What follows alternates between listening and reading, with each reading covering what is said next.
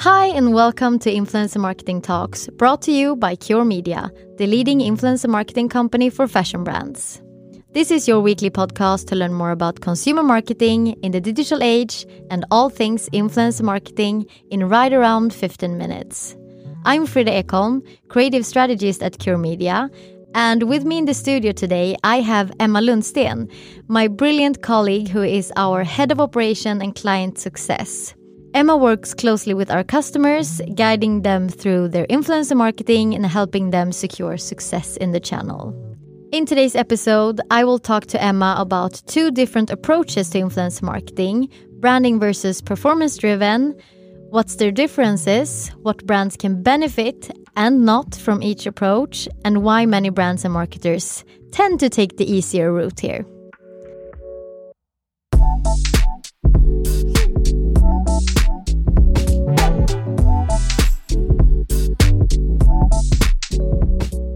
Hi, Emma, and welcome to the studio. It's so fun having you here today. Hi, Frida. It's so fun to be back here again. Yeah, you've been in one of our uh, first episodes. Yeah, exactly. Yeah, but it, it must be like one and a half years ago or something. Yeah, yeah, it's a long time. Yeah. How are you today? I'm good. How are you? I'm good.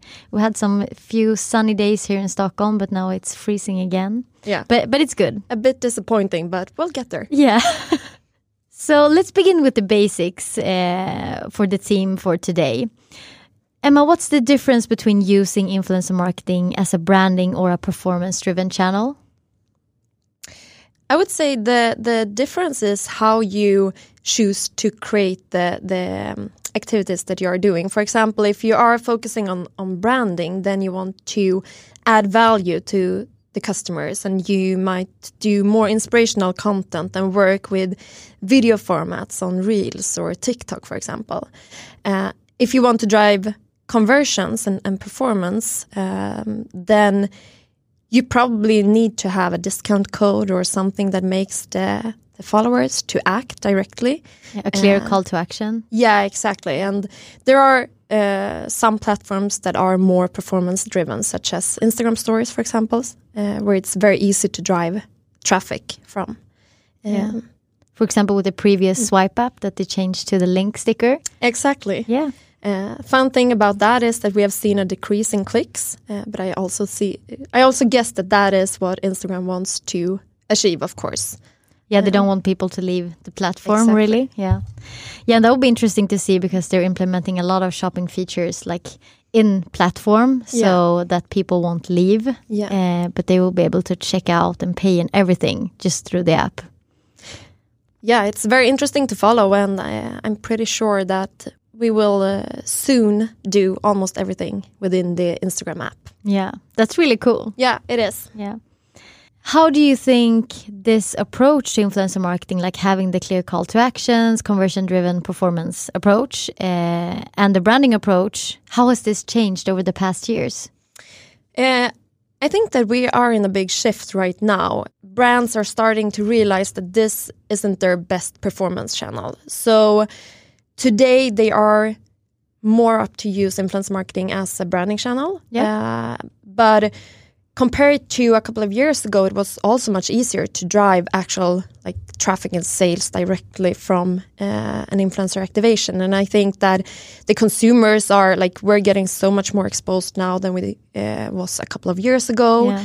Uh, and we also want to like think about stuffs. We don't act just because we get a discount code because we're so used to get those discount codes all over social medias. Yeah, um, it's a crowded it's, market. Yeah, it's it's a really crowded market, and it's becoming more and more crowded all the time. Yeah, um, but it's a very interesting shift that we are in because if we're going back to like the roots with influence marketing and, and what's it all about, it is about um, inspiration and yeah. and like the authenticity with someone recommending you. So I think that it can be like this is good for the industry and, and, we can say that maybe the channel ended up in like the wrong stage when it was more of a performance driven channel yeah uh, so we're going back to where it belongs yeah like the branding uh, yeah that's really interesting insights. I think if you're not super involved in the channel that that shift could be quite hard to see.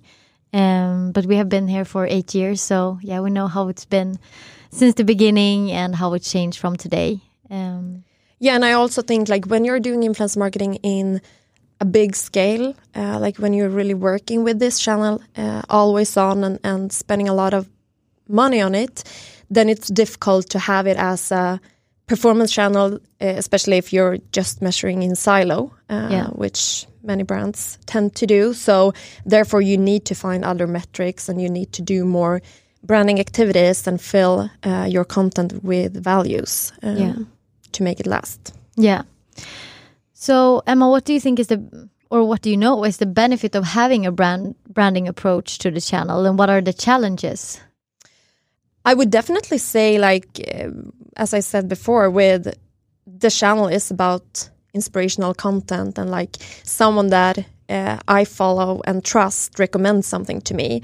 Uh, so that is, of course, the biggest benefit with using this channel as a branding channel. Uh, you, as a brand, don't have to create the trust yourself. You're buying space uh, at a at someone that that already have that trust towards Yeah. their uh, audience. So of course that is something that all brands should um, take advantage from. Yeah. Um, And we all know that in the end, uh, brand generates sales. You just have to exactly. keep that in mind. Yeah, exactly. I think that like today, many brands um, they're staring like on a too short period. Yeah. Uh, and if you want to see like okay, the activities that I'm doing today, how much sales does them they contribute to tomorrow, then you're having like a bit of wrong mindset. Yeah. Uh, it will be difficult to measure that way, Yeah. uh, especially in the long run. So and you might have problems in the long run because you always need to uh, like chase those quick uh, quick results yeah, instead of having this always on like, exactly. a secure results over time. Yeah. So what are the challenges here? I think the challenges with branding activities that, like, first of all, it's not uh, specifically uh, related to influencer marketing activities, but in branding overall, um, it's of course more difficult to measure. It's more difficult to know, like, the branding activities that you're doing today. How do we know what they are contributing to in six months, for example? Uh, and that is what we're trying to help our customers with to find like okay how can we measure within the month but how can we also have patience and trust like the statistics and where people find inspiration and, and discover new products uh, and brands and rely on that statistic and, and therefore stick to our strategy um, when it comes to branding. So yeah it's a challenge overall for all marketers i guess. Yeah, yeah, it is. It it takes uh, a lot of understanding of how your customer behaves and like an overview of all your marketing channels. Yeah, and also courage, I think. Like you need to have courage and try uh, new things and, and uh, as I said, stick to your strategy. Uh, because if you do like a branding activity, if, if you spend uh, budget on branding activities one month and you don't see the result that you expect within that month and you change your strategy, uh, then you will probably never like gain the success that you were hoping for. Yeah. Um, so yeah, you need to really trust what you're doing and, and trust that a good brand will contribute to your success over time. Yeah. Be brave here. Yeah. and I mean, we have seen those successful uh, companies, especially within influence marketing, then that has like reached super success for a couple of years just by pushing discount codes. Yeah. Um, but at some point that ends as well. Like if you're not filling your brand with any other values than a shopping code, um, then the customers will get tired of you eventually. Yeah. And they will change. Yeah, Maybe to your competitor because they're only a click away. maybe. yeah. So, Emma, what do you think so many brands are still into the performance driven approach? Like, what benefits do they see in this? um, or what are the benefits of having it? Yeah, but of course there's benefit with the performance driven approach that you actually can drive sales. Yeah. For example, uh, you can drive sales from this channel, and if we think that influence marketing is uh, more of a like see and, and think uh, channel, yeah, I mean, how many branding channels can drive actual conversions that you can measure directly? Not so many. So if we look at in that way, then influence marketing can of course drive performance, and I think that could be one reason why uh, brands tend to place the channel um, there. And then the second thing why most brand wants to have this as a performance channel, I would say, is because of the measuring part. Uh, because as we talked about, it's much easier to measure if you're looking at like clicks, the CPC, the actual conversion, uh, and the, the ROI. Um, Yeah, because the results are there. Exactly. Black and white. Yeah. on paper. Exactly. So then it maybe makes you more comfortable if you can see that, okay, we got 100% ROI on our influencer marketing campaign, Yeah. for example. yeah. And what do you think are the challenges with this approach? It's difficult to scale if you're um, seeing influence marketing as a performance channel because influence marketing will never be uh, comparable with other like performance um, activities that you're doing. It will always be much more um, expensive and generate less conversions than than other like purely performance driven channels are. So I think that you will at one point feel that okay, there's no need to scale anymore, uh, which is sad since the channel will uh, probably contribute to so much more than you're actually measuring. Yeah. And then uh, as well, like you will only see maybe ten percent of the the total result from um, from your activities. Yeah. And as we said before, like people will get tired of you if you're not communicating anything other than just uh, discount codes and, and pushing for direct conversions. Yeah. So you mentioned a few like benefits and challenges with the performance approach. Why do you think many brands and marketers still go this way? I think that like it's the easiest way to show result and it's the easiest way to show what you're getting within an existing month.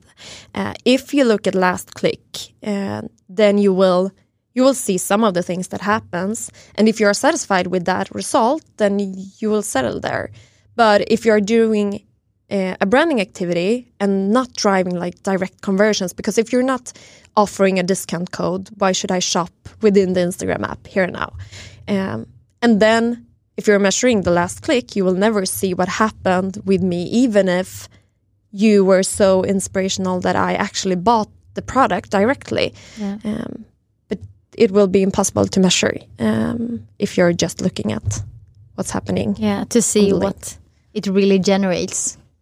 So moving back to the branding approach, how do you measure a branding activation in influencer marketing?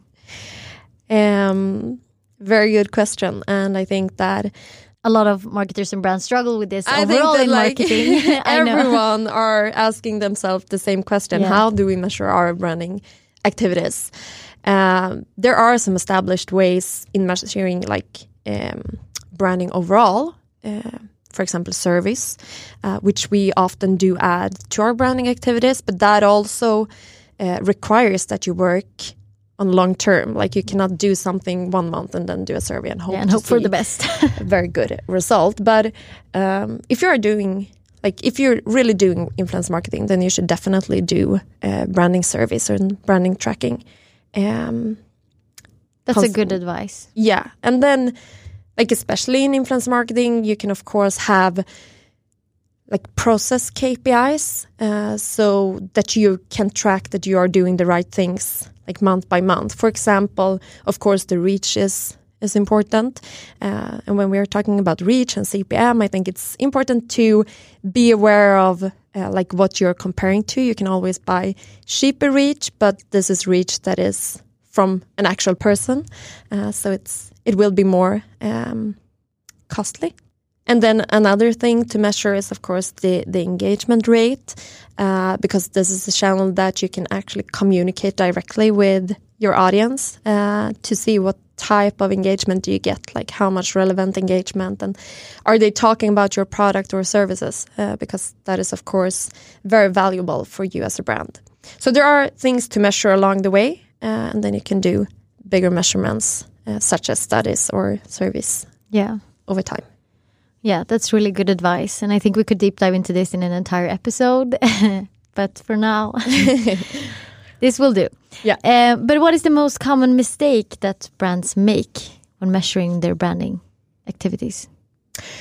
Uh, I would say like You mentioned one, like doing it like an influencer activity for one month and then yeah to not stick to the strategy but also a common mistake that we see is that you say that you want to do branding like and you can you do branding like Yeah. you do content for a branding purpose but then you end up anyway looking at okay but uh, how much traffic did this generate and i think that then you must go back and, and like change your mindset because if you are doing things for a branding purpose then clicks should be like not irrelevant but it shouldn't be what you were looking at Yeah, uh, so- because then you will optimize on the wrong things yeah, so not say something and then look at something else. no exactly to keep it simple. Yeah. yeah, yeah, that's really important, of course. This was all for today. Thank you so much, Emma, for joining the studio and the podcast today and sharing your expertise in this area. thank you so much for having me This brings us to the end of another episode of Influence Marketing Talks.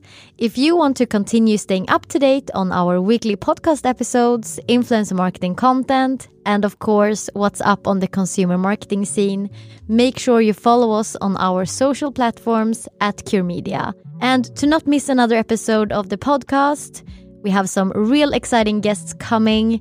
Make sure you hit that subscribe button.